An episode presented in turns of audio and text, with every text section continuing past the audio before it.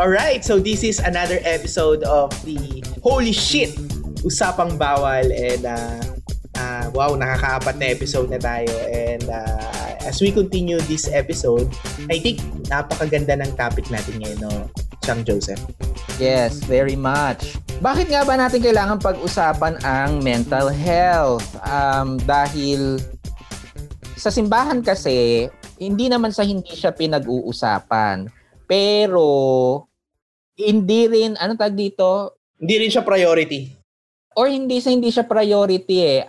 Ang konsepto nila ng mental health sa simbahan as far as I know is yun nga, yung emotion mo, di ba? I mean, emotion in that if you're feeling bad, uh, mag-pray ka lang. Oo. There's something going on on your spiritual thing, no? Eh, eh pag-pray mo lang yung mawawala. Yan.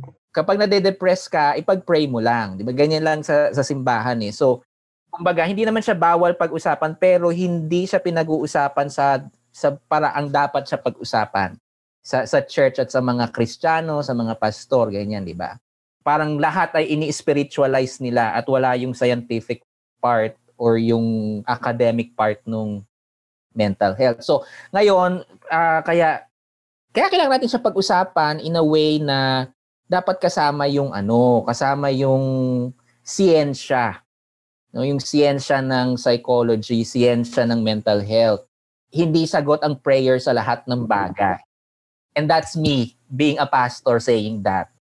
Very unusual for a pastor to say that kasi usually the past you're not the ordinary pastor pero the usual pastor yeah i encountered that no actually before we i have a problem though prayer helps naman talaga di ba when when you pray i think there's a certain comfort pero at the end of the day after you pray what do you do about it di ba yung mental processing mo medyo medyo naiwan. Though nandun yung, okay, may comfort level ka natanggap ng araw na yun, pero what's next, di ba? Yes, that's true. And hindi, yung konsepto din na ano, para siyang nagiging ano, medicine for everything. Which is I think that the dangerous part na isipin mo prayer answers and and cures everything. I think yun yung mas dangerous na ano na na concept. I'm not saying na hindi tayo magdasal, but I'm saying we have to put into proper perspective yung some of the things about religion, about spirituality, about prayer, ganyan. No? Pero yun nga, ipasok natin yung aspeto ng siyensya. No? At pa- paano ba natin mapaghahalo ang siyensya at spiritualidad? How can they work together? Not against each other. Yeah, ganyan. Thank you, Miss Universe. Uh, we have a guest today na makakasama natin sa ating chikahan about mental health at ikaw nag-introduce sa kanya sa akin, uh, kaibigan mo siya JR. So, ang ating, uh, I'll be the one to introduce, ang ating uh, kasama today ay isang clinical psychologist. May sarili na siyang clinic or ma- nagpa-practice siya ngayon uh, independently. Pero he used to work for Hospicio de San Jose as a clinical psychologist. He is also a, an assistant professor sa Philippine Women's uh, University at sa Emilio Aguinaldo College. And he is also a certified addiction therapist. Meron din siyang certification sa mindfulness-based cognitive therapy, saka sa eye movement desensitization and reprocessing therapy and he has been a valuable resource person na nagbigay ng mga talks on understanding mental health, the psychology of drug addiction, mental health wellness, bullying, creative arts therapy, and many other subjects no at mga topics na umiikot sa mental health at sa psychology. But not only on the individual level but also in the community level. So ang ating makakasama today ay si Joseph Marquez or as you told me, he wants to be called as Yo. No, identify as Yo. So welcome po. Welcome hey, po. Yo. welcome. Hi. welcome to our podcast. Thank you for for being with us tonight and uh, uh thank you for having me then. Kuya Yo, siguro maganda, introduce mo lang yung, uh, alam ko in-introduce ka na ni, ni, ni Chang Joseph, pero uh, sa iyo ba, sa simpleng uh, description mo, uh, ano yung, uh, ano ka ba, uh, nag-iisang anak or what? Ano, yung, yung alam mo yung simpleng, ano lang, simpleng papakilala. In a relationship ba? Or... Laking tawa lang yun. Okay. It's a big laugh. Anyway, um, yun, uh, I am the youngest of three and the only single in the family. O, oh, ayan. Okay na ba yun? Enough na ba yun? yeah. You know, I uh, just want to, ano lang din, to add, mostly talaga I practice with, ano, specialization is child and adolescence. Though I handled adult then psychology and then also with tawag dito, I'm also a DOH certified HIV counselor. So Ah, so ang, ang DOH pala may ganyan, no? May certification sila. Ah, yeah, they do. Meron, meron. Na, na-encounter ko din yan sa mga HIV advocate. So if I want to be an advocate, I just need to tap the DOH and then I'll attend the training, parang ganun? Or do I need to have psychology uh, background? Hindi naman. Um, actually, um, kasi ako I'm a volunteer kasi dun sa isang hub. So I provide counseling dun sa mga HIV positives prior pa dun sa prior pa dun sa DOH certification. So, and then, I was just introduced then sabi, umattend ako. Then, I attend the four-day training for the DOA. Usually sa ano yan eh, sa mga HIV organizations na ano established na at may connection na sa sa DOH and the, the organization is providing services sa mga HIV people living with HIV. So yung mga volunteers na uh, ano nasa certified na train. So so the correct term for uh people having an HIV is people living PLH HIV. PLHIV, oo. PLHIV. Siguro just to ano just to hit up our conversation dahil uh, Pride month ngayon so uh, it's a month for for Happy Pride. Happy Pride guys. yes, Happy Pride. yes, yes. Uh, I think uh, hindi naman uh, I think you are out tama ba uh, Kuya Yo uh, as a Oh yeah, I am. Actually kasi parang yung nga 'di ba, parang yung issue of out to everyone is parang issue on my end. Sige, pag-usapan natin 'yan. Maganda 'yan. No, kasi parang di ba parang big deal yung pag-out. Parang on my view, parang they have to, need to tell everyone. Parang on my end naman, I don't need to, to out myself already.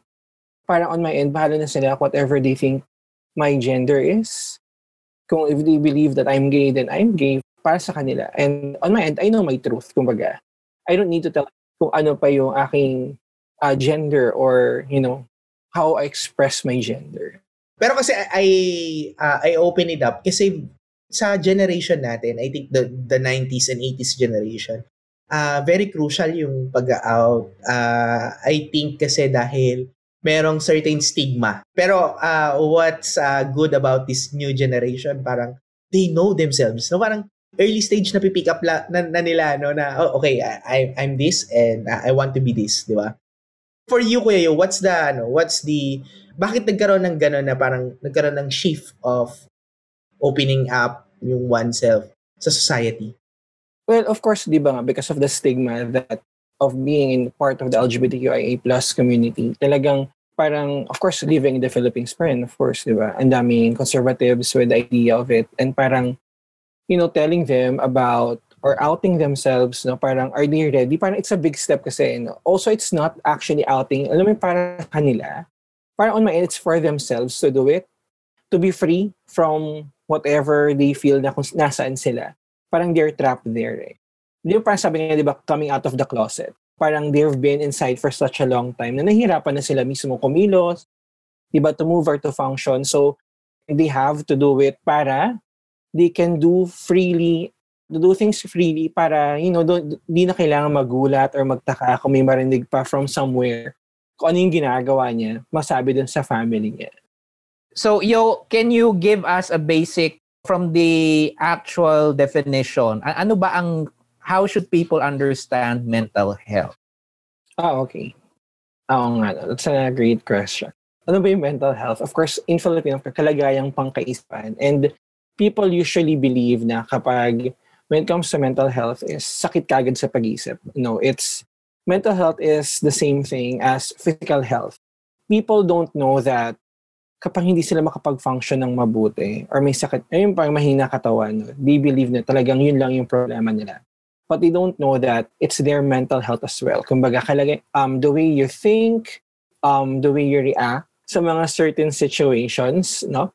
And kung paano ka makaka-adapt doon sa mga pangyayari. Ayan. So, mental health is actually an important thing din para, kumbaga, to see uh, nga, the way we adapt to certain uh, nangyayari sa buhay natin. Ayan.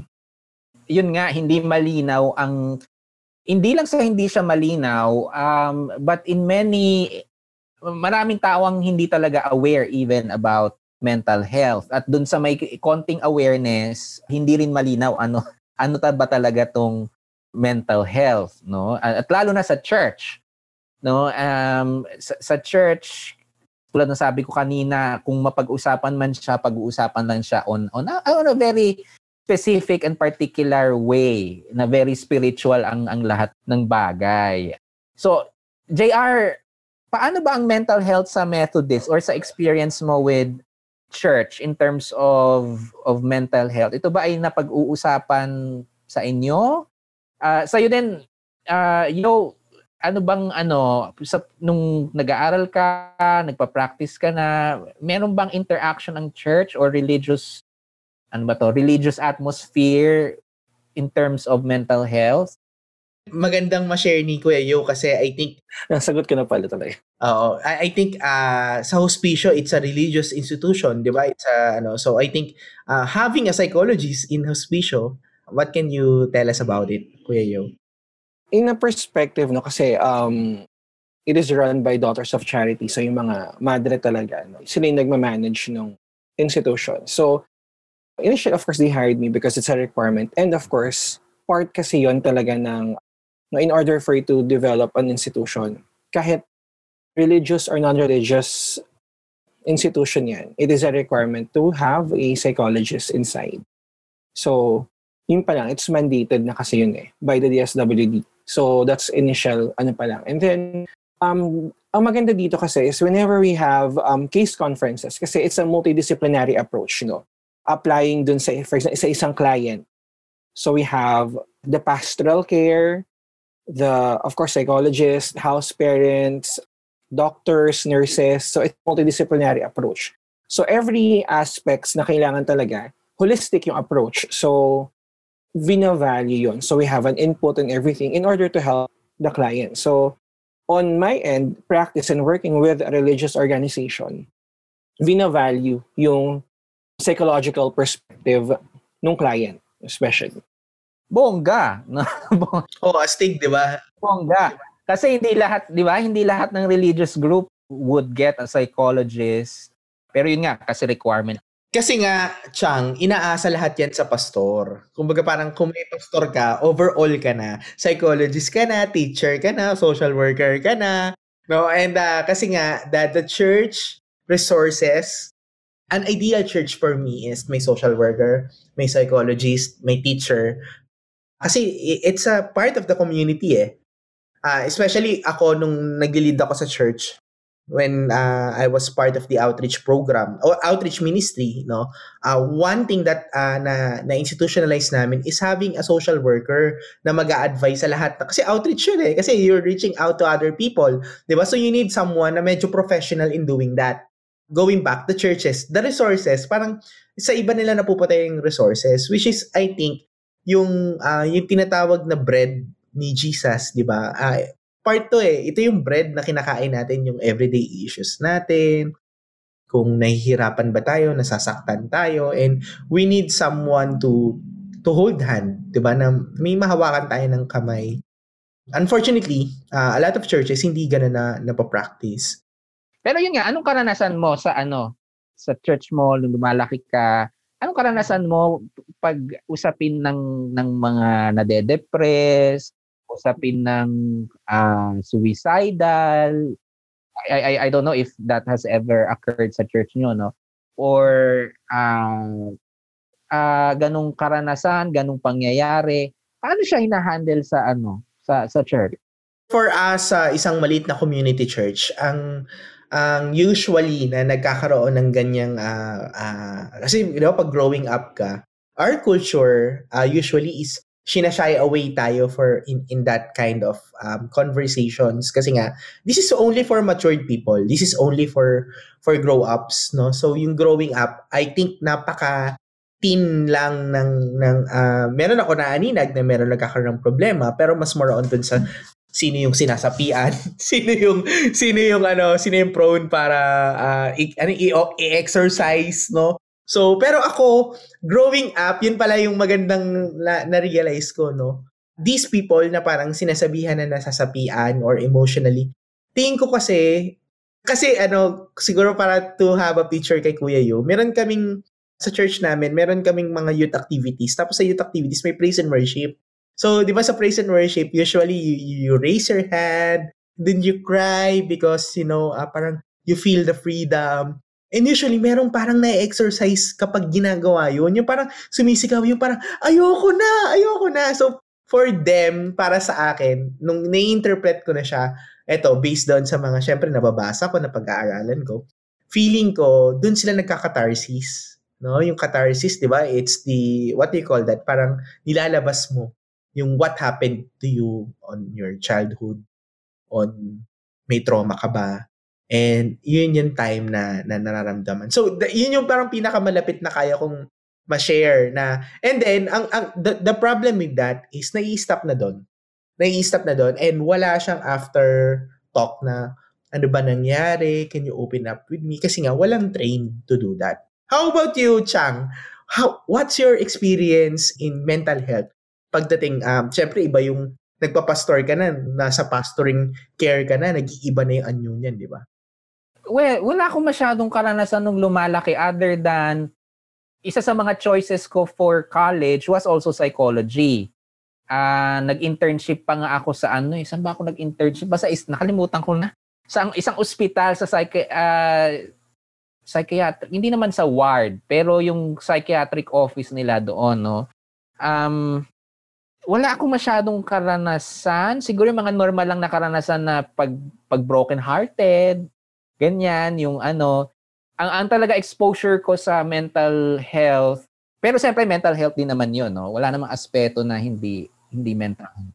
Yung direct na mental health, ito nga nung nagpapastor na ako, siyempre some people would go to the pastor for for counseling. Although sabi ko nga kanina, I make it I really clarify na hindi ako psychotherapist, hindi ako clinic, hindi ako professional, hindi ako counselor in the same way as Yo or other professional counselors and therapists are. I do not address trauma or clinical depression, mga ganyan-ganyan. Pero yun, yun ang, yun ang karanasan ko. At, at medyo iba ang karanasan ko kasi nga progresibong simbahan yung pinaglilingkuran ko. So kasama na sa aspeto at sa training namin at sa ginagawa ko yung mga natutunan ko about uh, appropriate pastoral counseling. Kasi merong inappropriate pastoral counseling. Diba? At yun lang, gusto ko lang balikan yung ano, no, um, maganda yung sinabi ni, ni Yo, yung karanasan niya na nung nagwo-work siya sa hospicio. Holistic yung approach.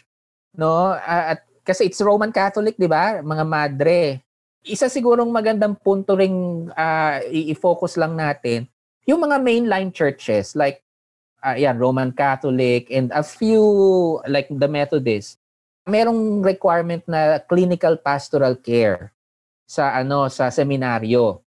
Although ang ang kinabubuisit ko minsan diyan, kahit nag-undergo na ng clinical pastoral care yung mga pastor na graduate, hindi naman nila pina-practice yung yung yung ano yung scientific part ng at yung appropriate part ng pastoral counseling. Pero meron. At yun nga, yung yung mga some churches have a little bit more exposure and training sa mental health. Sino nga ulit sino ulit kuya uh, ano Chang yung magaling sa UTS na professor, Dr. Soto? Yun nga, oo, namatay na siya. You, you know, you know him Kuya Yo, si Dr. Soto? Ay, oo, sa PCU. Ang galing no. Professor ko siya. Professor ko siya nung first year. So nalungkot kami nung bungad nga sa amin yan nung first year ako. Pag, sina, pag nilagay mo sa paper mo na it is God's will or it is God's plan, ibabagsak kita. Sabi. Sabi niya ganyan. Pag ganyan ang response mo sa sa client, sa patient, bagsak ka sa akin, sabi sabi niya. So anyway, pero yun nga ano, tas sa evangelical, in, in, in mas prevalent sa evangelical churches, uh, as far as I've observed, yung kawalan ng ng awareness diyan sa sa mas professional at mas holistic, mas scientific na ano no na counseling. Interested ako, Kuya Yo, kung meron kang um, patient, I don't know if you have the liberty to to disclose or to divulge yung information na um, do religious um, religious stand and religious behavior affects mental health when it comes to you, yung mga clients and patient mo na pumupunta sa'yo na parang, alam mo, sabi kasi ni Pastor ganito eh, sabi ko si ni Pastor ganyan eh. Um, do you have an experience with that? Can you shed a light? Kasi marami sa mga listener namin is mga Christian leaders and uh, mga mga ministers, no? So can, can you share and uh, give us some light about it? Yeah, I had. I had. Parang sobrang ano siya ata, religious. Siguro that's the term, no? I think she's very religious. She did something, tapos with a certain denomination, parang may ginawa siya, sabi parang, that, I don't wanna see the term din kasi parang it will tell no, kung anong religion yon But, Sige lang, sabihin mo lang. Gusto namin ma-expose yan eh. Hindi, baka makasuhan si ano. No, no, ayoko. Ayoko. Uhulaan ko na lang, wag mo i-confirm. ano na lang, off the record mamaya. off the record, off the record. Sige, may off the record. Masaya tanggaling edit nyo na lang ah. ah okay, okay. Sige, sige. So, um, the term is, basta i-edit nyo siya. Ah, oh, go, go, go, go. Off the record, it's no, parang yon So, hindi, hindi naman malalaman. Marami, maraming church gumagamit. Maraming nga.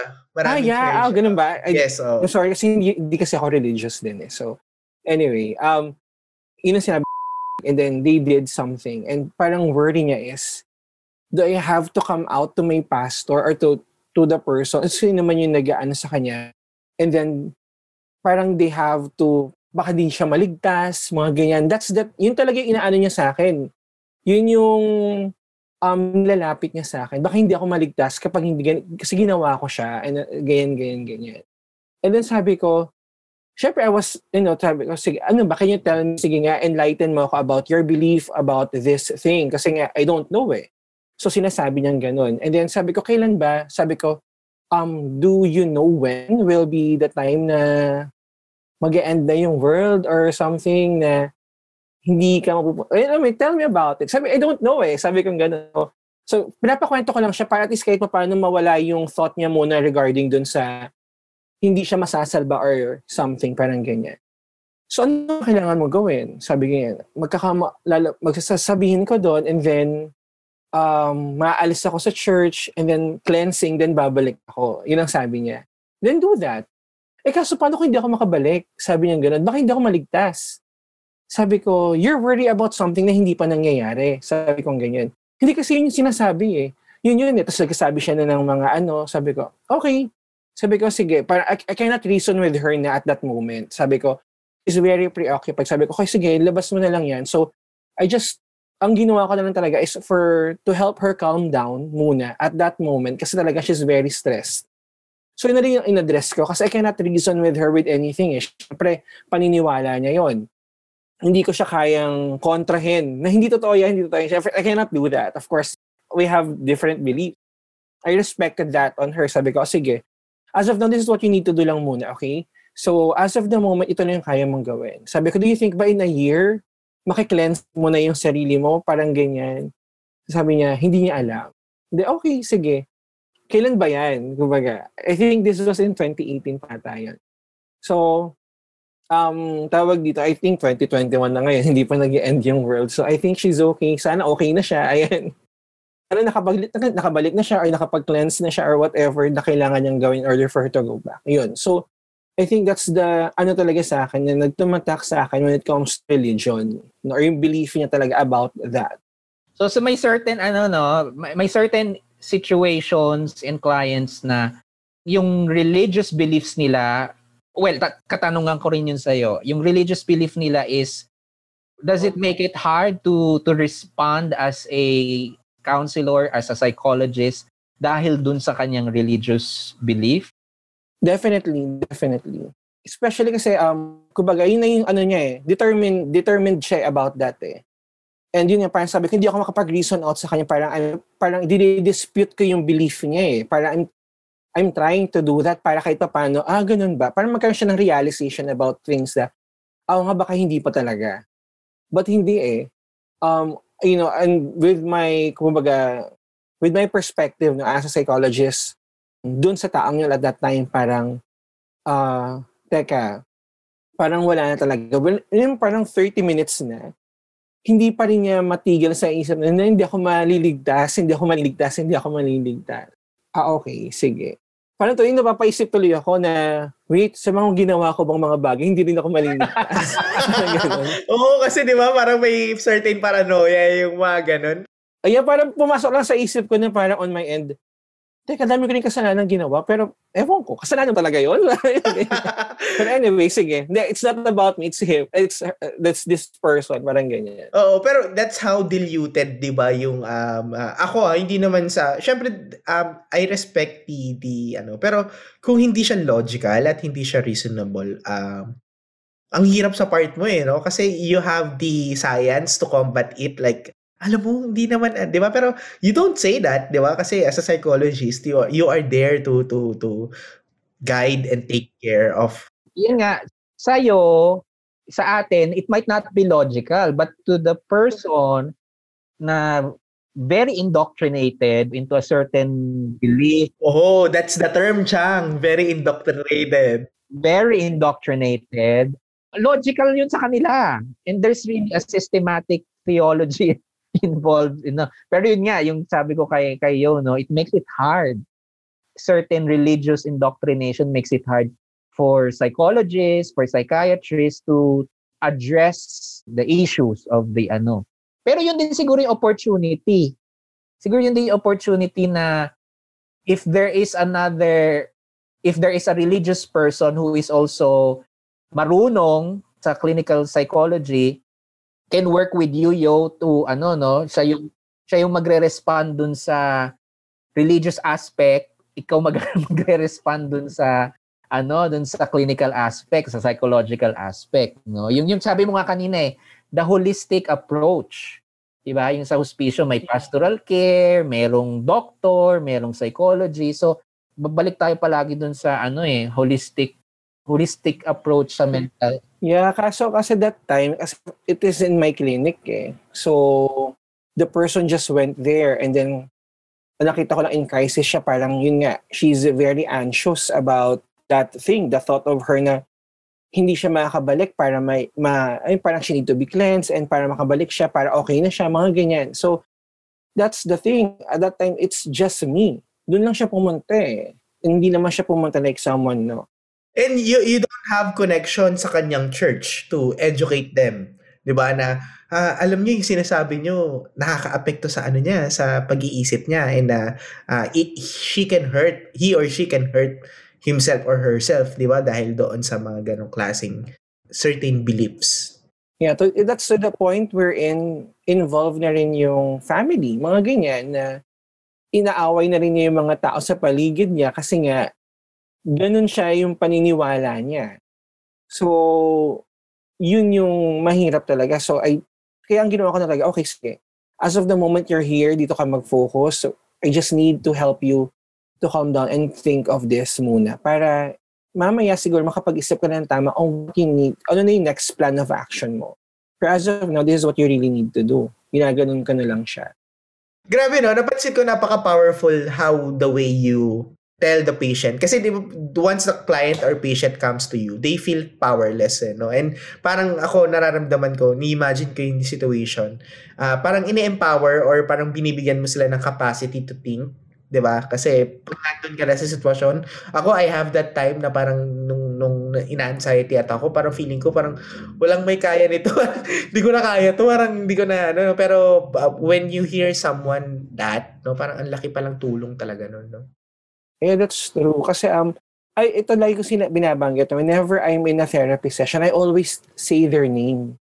No, kasi that's the only time babalik sila at that present moment eh. You call their name. Yeah. O meron, kasi I, I have clients din talaga that they would say everything. Alam mo yun, talagang dire-diretso. Then I would say their name. And for example, JR. Okay, JR, are you still with me? Ganyan. JR, you have to remember. Ganyan. JR, this is what's going on with you right now. So, I always tell their, say their name para ma mabalik sa, oh nga pala, wait, nandito ako. Okay, I'm doing this. Okay. Usually, they forget that.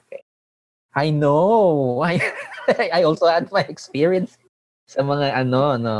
Punta naman natin yung ano, itong some of the, um, ito yung ano eh, some of the um, heavily indoctrinated sa mga Christians. And this is actually across the board, regardless of, of denomination. Uh, yung mga response natin sa response sa mga, ayan nga, pag may nade-depress, pag merong may anxiety, or meron na palang meron pala tayong kaharap na may na bipolar hindi hindi na, hindi tayo aware or mismong yung bipolar hindi aware no pero ang mga yung mga usual statements ng mga Kristiyano in in responding to to mental health or pag may karanasan ng ano may nang, may nakakaharap sila na may ganong condition for for example pag-usapan natin yung ano yung response na ano siguro ano to sa yung nagluluksa madalas tong ginagamit pag may namatay, pag mayroong may malab- malubhang sakit. Ang response na ay ganito, no? Trust God's plan. May plano ang Diyos. May will si God kung ba't nangyari. Or kung halimbawa may namatay, may dahilan ng Diyos kung bakit siya bakit siya bakit siya kinuha na ni Lord, yung mga ganyan. At sabi nga sa amin ni Dr. Soto nung ano no, nung unang klase namin na bullshit. Bullshit. sabi, Sabihin mo yan sa sa namatayan? Gago ka ba? Sabi. sabi ni Dr. Soto eh, no? So, what what are your thoughts pag ganun ang ano, y- yan ang usual response ng ng marami regardless of anong church ang, ang pinanggalingan. A- anong thoughts mo doon ano, JR and uh, Kuya Yo? Of course, I'm very sensitive about it, no. Especially in my practice, I would never ever say that. Talagang, you know, when someone is expressing grief, parang ganyan, sabi ko, of course, may sincere condolences, ganyan. Uh, I just want, tinatanong ko lang, how are you holding up, ganyan. Kumusta ka na? Your family? Are you okay? Do you think, do you need anything? Ganun lang ako lagi. I would never say th- those things kasi nga, that is being insensitive, no? Especially, kasi I deal with dati, no, um, I deal with crisis, uh, nag-respond ako sa crisis and trauma. Yung mga nabaha, nalindol, ganyan. I, I would never, wag mong sasabihin na God's, God's plan ba na patayin, mamatay yung mga taong yon na mahal sa buhay, ikaw lang yung tinira.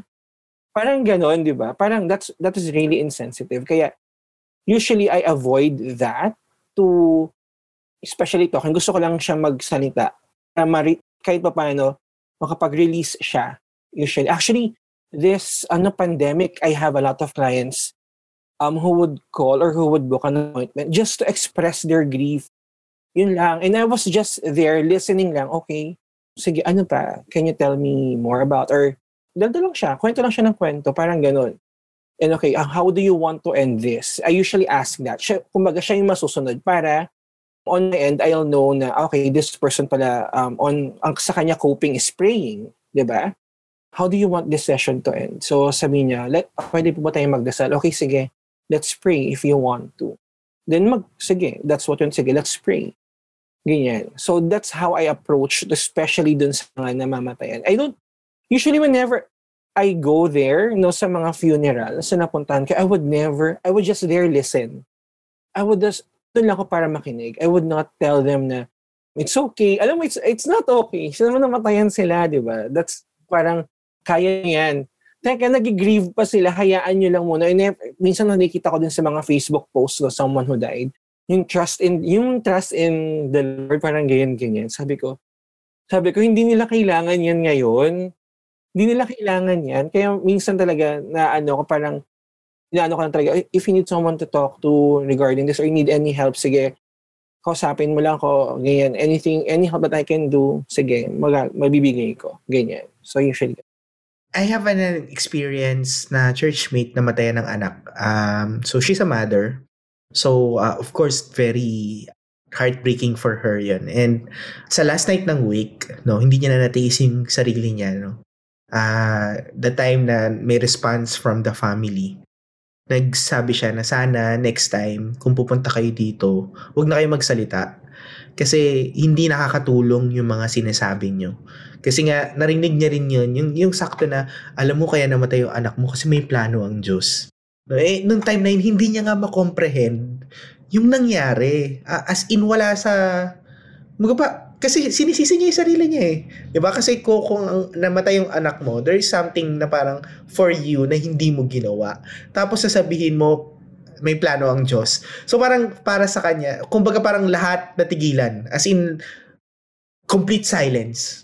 So, uh, in that in that note, I learned no, na parang invalidation comes in many ways. No, uh, even if you have a good intention, even if you say the right words, for them it's not the right words and it's not the right place, and it's never be the right right moment and right time. Very ano no, very uh, hindi ko makakalimutan yung yung moment na yun kasi uh, it's really hard talaga na, na alam mo yun, nanggaling sa'yo yun eh. Tapos maririnig mo na parang, uh, and you dedicate this child to, to church. This kid, eh, umaattend ng Sunday school every Sunday, nag-attend kayo ng church ng church every Sunday at nangyari to at sasabihin mo God's plan, di ba? So, lalo na kung ano, lalo na kung yung kamatayan ay tragic. Kung it was a tragedy or it is a painful kind of of uh, illness like cancer, ganyan. Tapos sasabihin God's plan uh, or may dahilan ng Diyos, no? So, so ganun. Pero siguro ang takeaway natin diyan, um, pero naintindihan ko din yung ano eh, the, the thing is, a lot of people feel the pressure to respond. Diba? May, may ganong pakiramdam yung mga tao pag pumupunta sa funeral, pag pumupunta sa, sa may, yun nga, kung may cancer, may sakit, ganyan. Parang may automatic pressure na kailangan may sabihin ka. Kailangan meron kang itugon or ano, which is, siguro ang takeaway natin, no. You don't really have to say, you don't have to say anything. Just to be there no and, and to be in the presence makita ka at yung yun nga yung kayo uh, and many at sa karanasan ko din in just to to be able na alam nilang may nakikinig. Di ba na mapaglalabasan nila ng ng kanilang iniisip nararamdaman ganyan. I have a, a question na I think um, you can both um, response and I I think you have a, a deep experience on this one. Um, nung last time kasi nakapanood ako ng documentary about people living with with HIV. This guy, I don't know if you know him. This guy organized a run for people uh, people living for HIV. I think meron siyang fun run, parang ganun. And then, nag-spread siya ng awareness, blah, blah, blah. Pero, shinare niya yung process nung, nung first time niyang nalaman na meron siyang HIV. Tapos, yung family niya parang uh, shinay away siya. Uh, kamusta ba yung mental health ng uh, kumbaga parang uh, kasi I, I want to I want to also to to our listeners I want to also to to discuss this um this ministry no kasi hindi lahat katulad nyo Chang na may ministry na uh, merong people living with HIV kasi kadalasan 'di ba pag pag sinabing HIV, maraming stigma. Ay, nakakahawa yan. Ay, wag mong gamitin yung kutsara niya. Ay, wag mong inuman yung baso niya, bla bla bla bla bla. Kamusta ba yung mental health ng, ng, ng people living with HIV? Kasi uh, I think uh, ngayon, as a Pride Month, uh, I think it's it's our responsibility para para ma-spread yung awareness rin, especially for for for our listeners. Kasi kahit sino mauna sa inyo. Well, importante talaga yung envir- yung yung mga taong nakapaligid dun sa person living with HIV lalo na on the initial uh, on, dun sa initial days na kakaalam niya lang ng kanyang diagnosis sa experience ko yun yung critical uh, moments eh yung first week first two weeks first month na nalaman niyang ano importante yung taong mga nasa paligid niya and how they would respond to sa sa kanya or kung meron siya mapagsasabihan, meron siya mapagkukwentuhan na hindi siya hindi siya huhusgahan. And sa sa karanasan ko rin sa siguro ma ano rin to na mabo-voice out Kuya Yo, yung um the battle for survival sa sa person living with HIV is really mental health. It's really mental health. Kasi meron namang ano eh, meron ng ARV, meron ng uh, treatment for it, pero we ako I encounter people who who decide not to take uh not to take the treatment. Cause mental health you know the the thoughts that they have about it the the misconceptions they ano saka yung feeling nila na nagkaroon dahil may HIV na sila ano to mamamatay na kagad sila. So so might as well parang ganyan no? So may mga ganyan. Kaya importante yung yung support system o yung yung nang nakapaligid sa kanilang uh, mga tao na should be very uh, supporting, loving kahit na hindi nila na, nauunawaan yung condition ng kanilang kapatid, anak or you know and siguro a uh, suggestion ko nga sa mga families and hindi lang HIV if it is LGBT di ba kung malaman nilang LGBT yung anak nila trans gay ganyan always respond in love. Always respond in love even if you do not understand it. Even if you do not, kahit hindi mo siya nauunawaan, whether HIV or LGBT or ano pa bang issue yan, always respond with love sa, sa kapamilya mo, sa kaibigan mo. Always respond na to be there for them. Even if you do not understand. Even if you don't agree. Diba? Halimbawa sa mga religious parents na may LGBT na anak, you don't agree. Sabi ng paniniwala mo, sabi ng simbahan mo, mali ito. But you can always choose to respond in a loving way even if you don't understand it, even even if you don't agree with it, no? So and in many situations if you don't know what to say, don't say anything. Kung hindi mo naiintindihan, wag ka na wag ka nang ano magsalita. So yan sa ano ko. Kuya Yo, ikaw, anong kasi during naman the, you know, the testing, may counseling na before, during, and after releasing the result. And after that, may counseling pa rin yun. Of course, this is not the end, mga ganyan. And yung part talaga na may mga gamot talaga. And of course, the undetectable, yung U equals U, is this very important to let them know that if you maintain ARV treatment no, for two or three years, maintaining this kind of viral load, hindi ka na nakakahawa. And that's the thing you can have actually you can have your own family no you can have your own family kapag undetectable ka na mga ganyan so they have to know that and uh, minsan kasi din of course syempre initial shock talaga for them no to know that so usually on my end kasi when I do my practice I always ask them pag uwi mo sinong kasama mo I always ask them kasi usually these people tend to um, may ha- may offer so may magkakaroon sila ng depression, anxiety, a lot of you know, things that they go through their heads right as of that moment and they will think that sila na lang mag-isa, no one will love them. So mga ganung thoughts. And so I always ask them, um, pag uwi mo sinong kasama mo? May kasama ka ba sa bahay? Siyempre, nagka-counseling ako and it's a protocol na if I assess that he or she is high risk for suicide, I have to inform the the emergency contact kung sino man yon. Baka po si ganito ay ganyan, saktan niya yung sarili niya without of course inform or disclosing about the HIV case ng tao. So I just, yun, kumbaga, ganun yung ginagawa ko. So usually, ay, sino mga kausap, ma, sa tingin ba makakausap mo sila? Sabi niya, pag sabing yes, edi okay, sige. That's very good to know. Kasi only take the word no, ano lang, nung kausap ko. Pero yun, um, usually, sige, ganito, if wala akong makausap, okay, I, this is my schedule. I gave them my, uh, of course, yung kung kailan ako natawagan at ganito. So, ganun yung ginagawa ko sa This is my schedule. So, appoint na, usap tayo ha, ganito at this day. Okay? To know na ganyan. So, usually ganun yung ginagawa ko sa kanila. Kasi nga, talagang they're still in shock about this. Kasi yung pala mga, may mga partners na hindi nag-disclose that they do it mga ganyan. So, they believe that they're safe. So, tsaka lang nila na-realize na parang syempre sa dulo, but of course, you cannot just blame them na, o kasalanan mo kasi yan, di ba? Hindi naman ganun talaga, di ba? Hindi ganun yung case eh. Wala talaga din. Pero of course, wala pa magagawa natin pag sinisipan natin sila, di ba? Tulungan na lang sila yeah, to get parang acceptance doon sa kanilang situation. And then, from the acceptance, plan of action to help themselves be okay pa, no, mentally. we're talking here not just uh, the LGBT community kasi kahit single y- I, I mean yung mga um, cisgender cisgender uh, ang dami ring misinformation about it. Alam nyo, sa karanasan ko, siguro may bilang ko mga lima yung nasamahan ko sa Manila Social Hygiene Clinic para mag, magpa-test.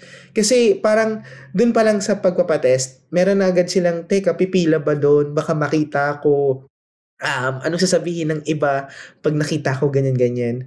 May code lang sila, mga ganun. So they have the code. May code silang ginagamit para hindi ma-identify kung sino sila.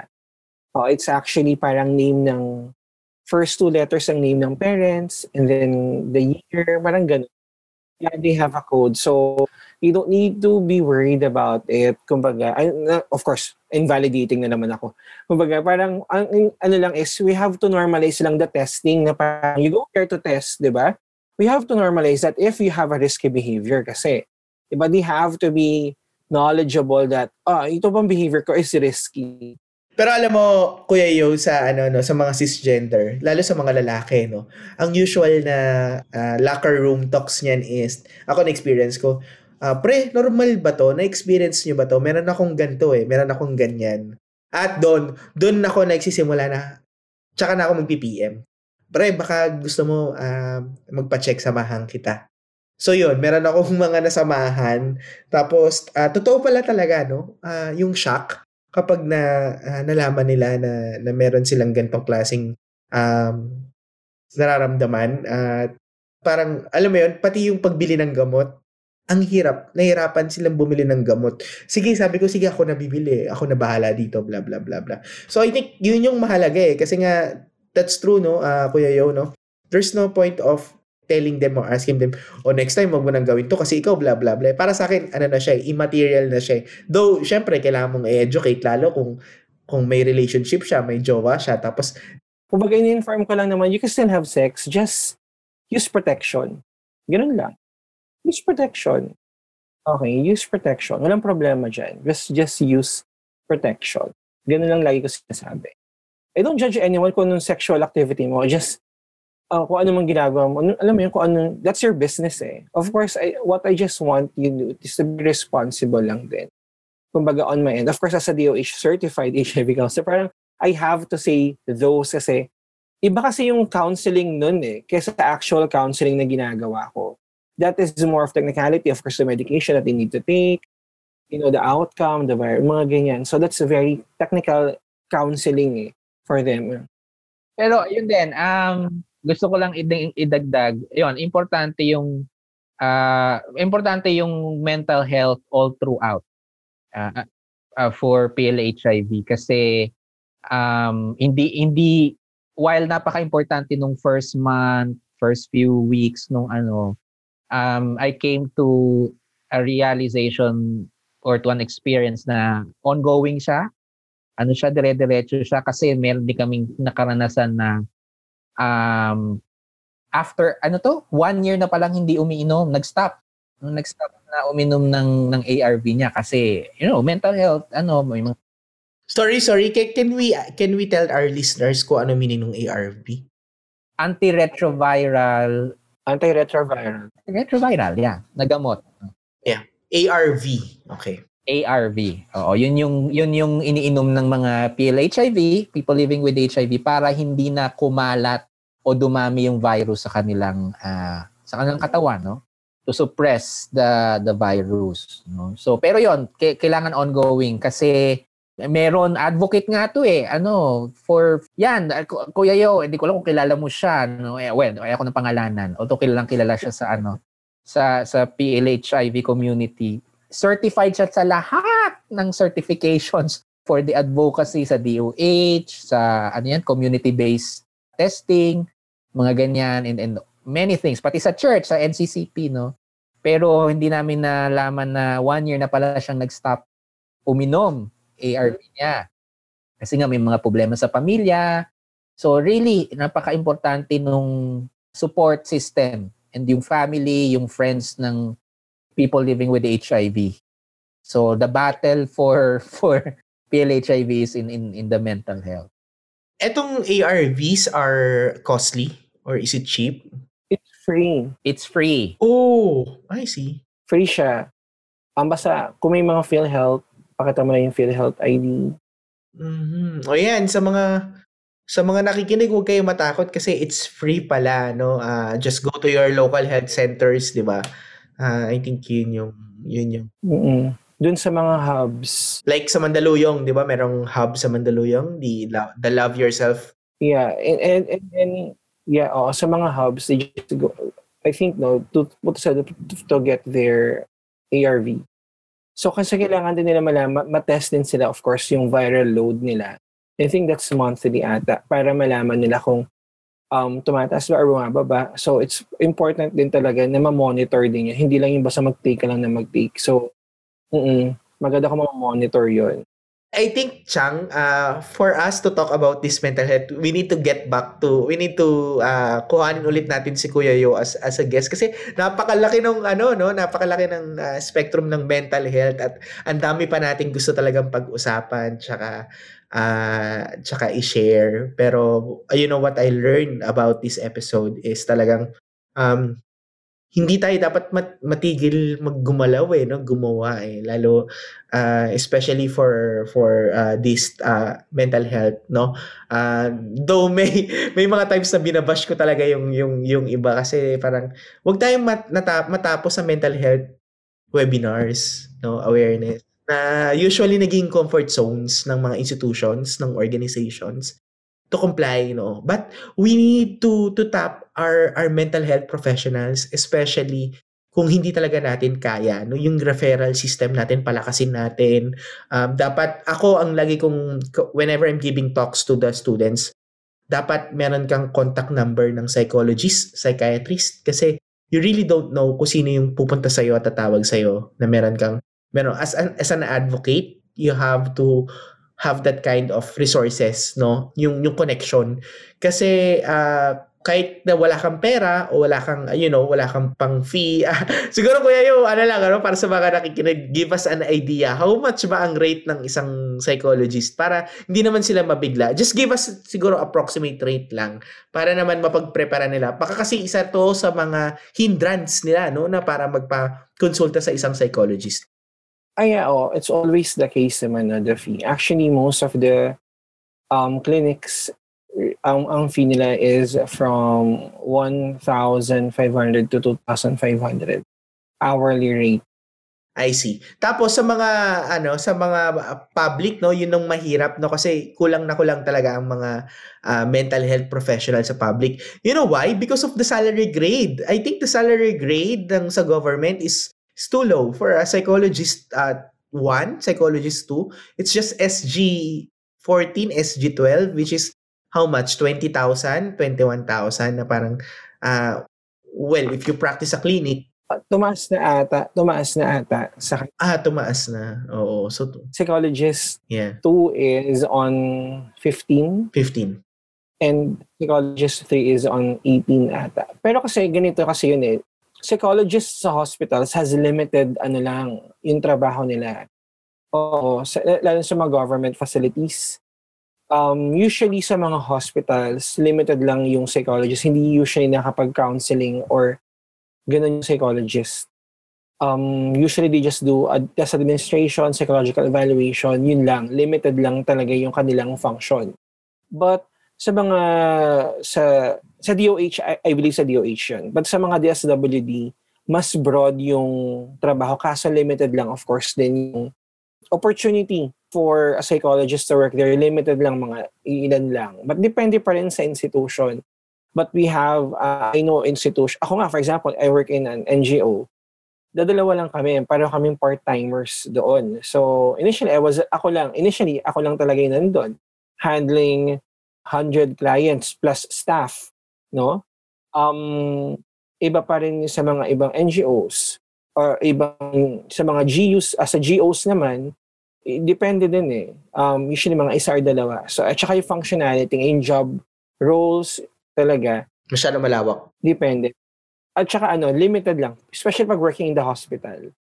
Hindi, yun nga kasi ano eh, um, ang, ang gripes ko naman with talking and talking and talking no, of, of mental health, ang gripes ko naman dyan is accessibility of of the people. Affordability, accessibility of of of the people who who I mean everyone it's just uh, 'di ba? Uh, yun yung ano and then so ang laki lang ako at at least sa sa ang ang ano ko is yung structural problem talaga ng ng ng mental health system natin sa sa Pilipinas. Even though we talk about it even though there is a lot of talk about it, how is it accessible and available to how is it affordable to to many people? Yun yung uh, isa din sa mga sabi mo nga JR kanina, 'di ba? Hindrance on top of many other hindrances sa mga nararanasan natin. Especially the urban poor, the urban poor communities like, uh, ba't pa ako magpupunta ng psychologist, ipapangkain ko na lang yung yung, yung ganong klaseng uh, hindrance na I think na ano. And uh, yeah, so so speaking of um napakaganda, napakayaman ng, ng though very short tong usapan natin. Chang, uh, Chang Joseph, um what's your ano, takeaway for this episode and uh, ano yung babaunin more? Do you have any more uh, any more to ask kay kay Kuya Yo before we ask we ask for a last words and last advice especially sa mga listeners natin? Um, siguro ano lang, I, I want to um, a little bit talk more about dahil mer- meron nga tayong economic structural structural challenges sa, sa mental health. At kahit na and I have a lot to say and to bash with churches and, and Christians and pastors hindi naman entirely hindi naman entirely negative ang church. They still serve tama naman yung sinasabi ng ng some churches and the Catholic Church especially ngayong pandemic na sometimes eh, the church is the only response to it's a community response it's an individual response to the mental health problems of, of many people especially yung mga wala ngang uh, may kakayanan for professional ano services. What is the appropriate way? Ang tanong ko siguro kay Kuya Yo and having experience sa sa hospicio and also with this pandemic. What can be your suggestions of how appropriately religious groups or religious leaders can work uh, and help in the mental health situation? Be open. Una-una, parang yun lang, eh, parang be open about, you know, uh, hindi lang ito, yung, kumbaga, prayers of, nga, kasi on end, oh, um, if your coping is prayer, that's good. No, nakakatulong sa'yo, that's fine. Pero kung hindi na siya nakakatulong sa'yo, you can try other things. No, you have to be open about it. No, um, the stigma pa rin kasi na, ba, kasi I, I still have this clients na parang, their parents na, bakit ako, bakit ko kailangan pa-check pa yung anak ko? Ito yung religion namin eh. Dapat wala kaming men. Yung mga ganong thinking, no? But your children actually is already suffering and praying is not actually working for her right now. Maybe she really needs someone to talk to a professional. And we have to be very open about the possibility of, you know, talking to a counselor or a psychologist na without talking muna religion na isa papasok muna doon.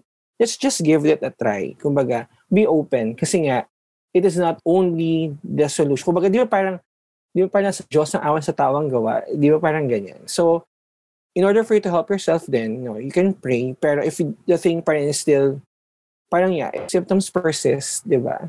Consult your, consult your psychologist. Consult your doctor. consult your psychologist, especially when it comes to mental health. Ayan, kung nandiyan pa rin siya at di mawala, nahihirapan na yung tao. Be open about it. I just want to add lang, no, kasi I went to this seminar, I believe, 2018. Um, ano siya, mga pastors din siya, no, that they gave training for mental health first aiders. So, mga pastors mismo who were licensed counselors din sila, clinical social workers who do counseling din.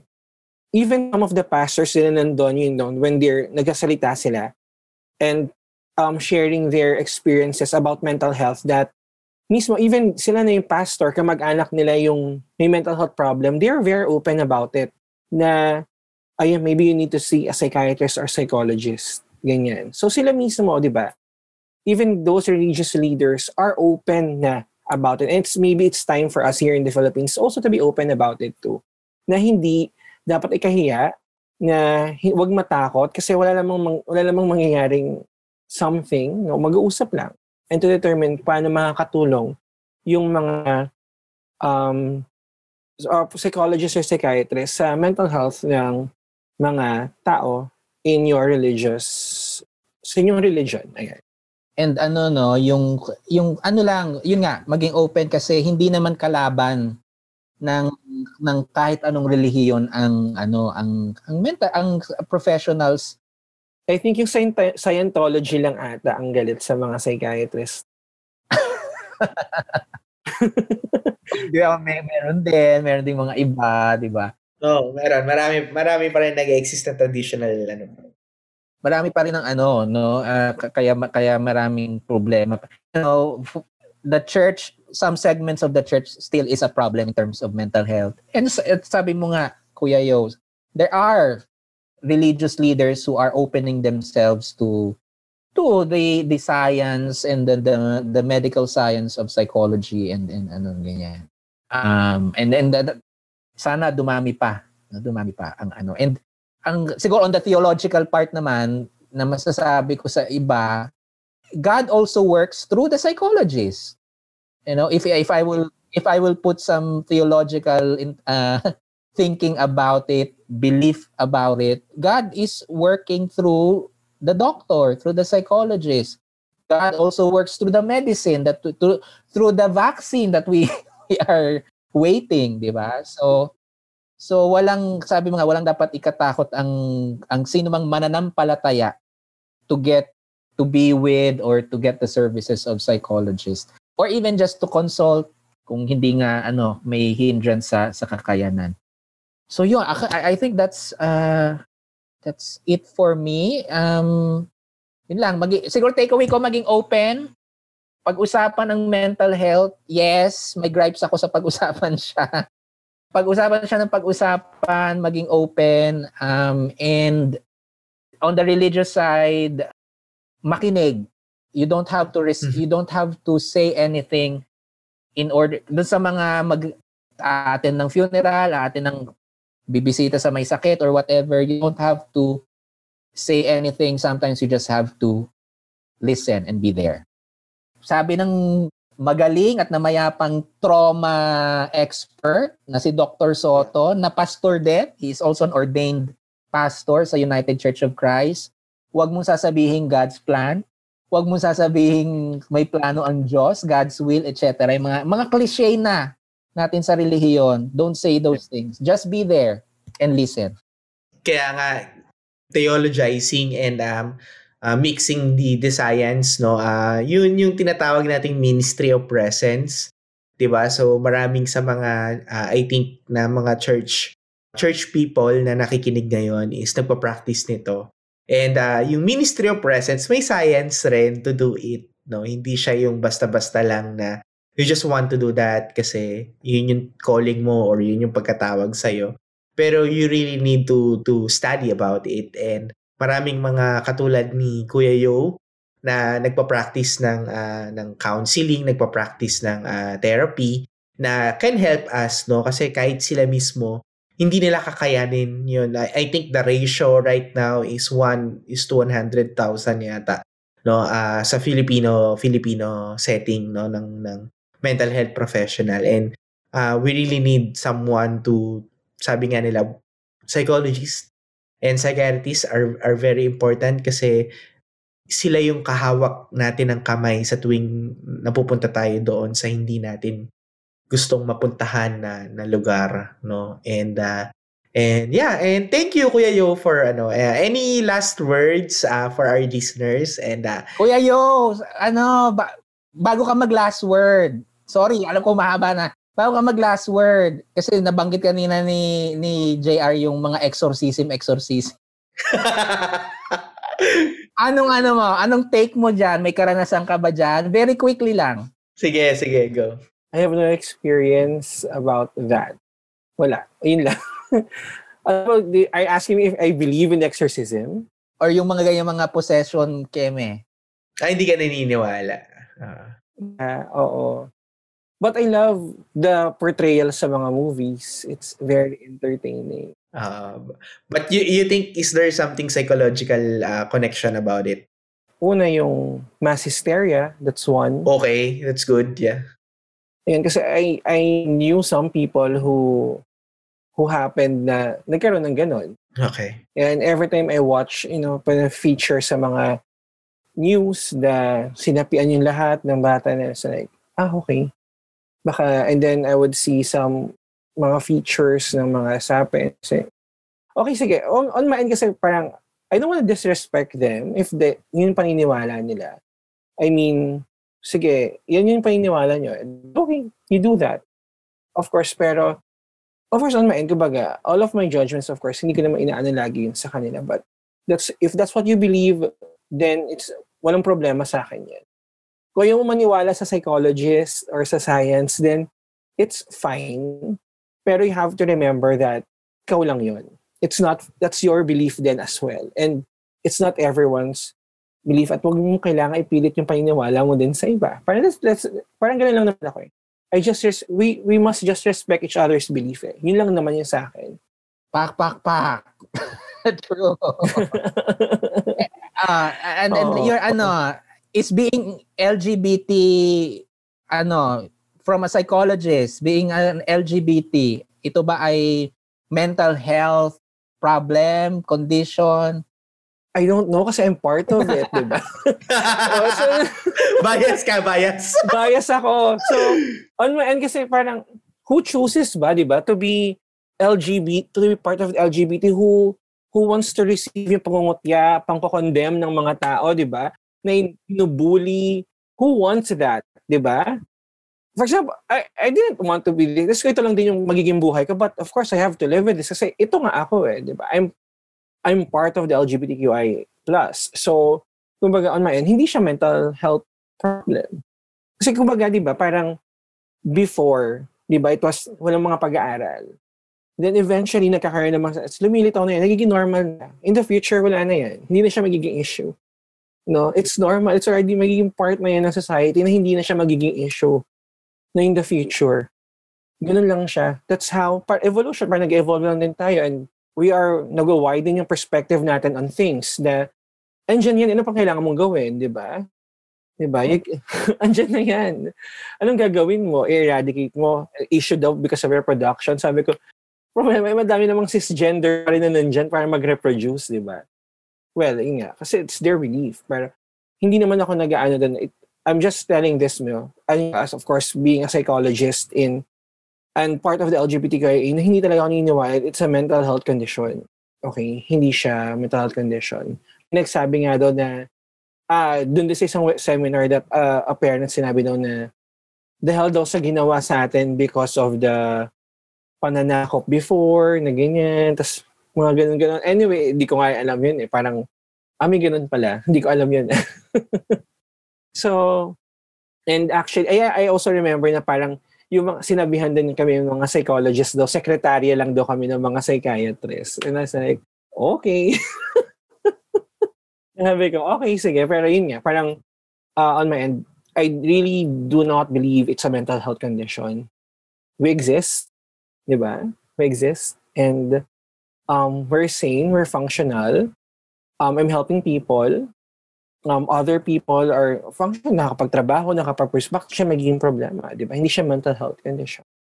And and ano no, as ako as a Christian uh, ally ng uh, LGBTQIA community, start to invite people like uh, uh, Pastor Joseph and Kuya Yo here sa churches nyo try to of course kasi uh, they're part of the the community and uh, they can give representation. Mahirap mag-speak ang isang cisgender para sa isang LGBT community. So let's give them platform. Let let's give them platform. Let's give them ways on how kasi for me for you to be better uh, for you to understand better the situation of those people you really have to ask those people na nandun sa community And uh, kung pag-aaralan natin yung spectrum ng margins, 'di ba? Kung sino yung nasa margins at sino yung wala sa margin. Pag-usapan natin yung nasa yung nandun sa loob ng ng margins na yon, no. Huwag na tayong lumabas, nandun lang.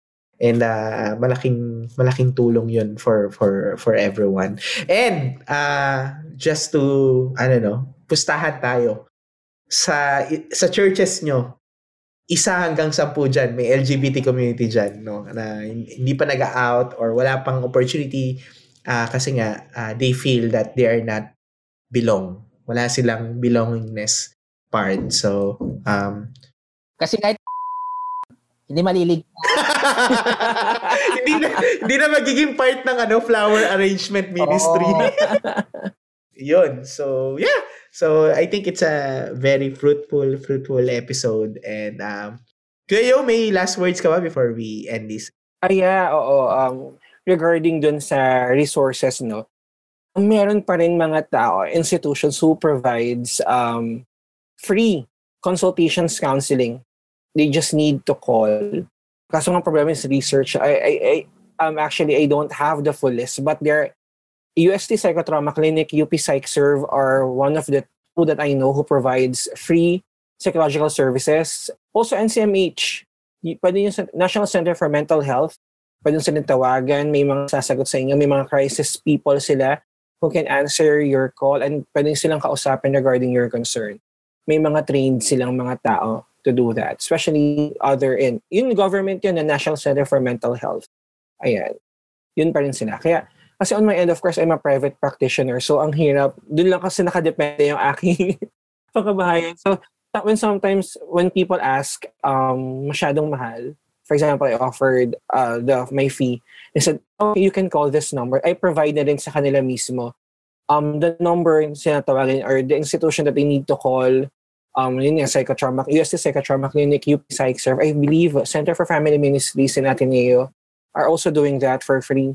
Ayan, so I'm providing them information. Ayan po, sige, sila sa kanila po libre, hindi po yan, wala pong bayad sa kanila.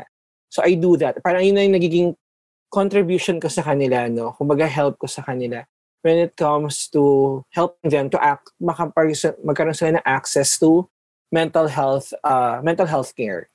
Anong ano mo, uh, email mo, Kuya Yo, for anyone na, na makikinig sa atin, makakapakinig nito, who might want your ano services or think about your your services? It's JG Marquez, no? Kasi it's Joseph G. Marquez. So it's JG Marquez dot psych, P-S-Y-C-H, at gmail.com. It's Marquez dot psych at gmail.com. Yeah, or kindly PM me kung kung gustong makakonect kay Kuya Yo. Ayan, so maraming salamat. Thank you for uh, giving us insights, um, wisdom, learnings ngayong, uh, ngayong episode na to. And uh, Chang, uh, another uh, fruitful episode na naman and uh, we hope that this will continue of course and we can help those people especially uh, inside our churches. All right, sige, bye-bye. Bye-bye. Bye.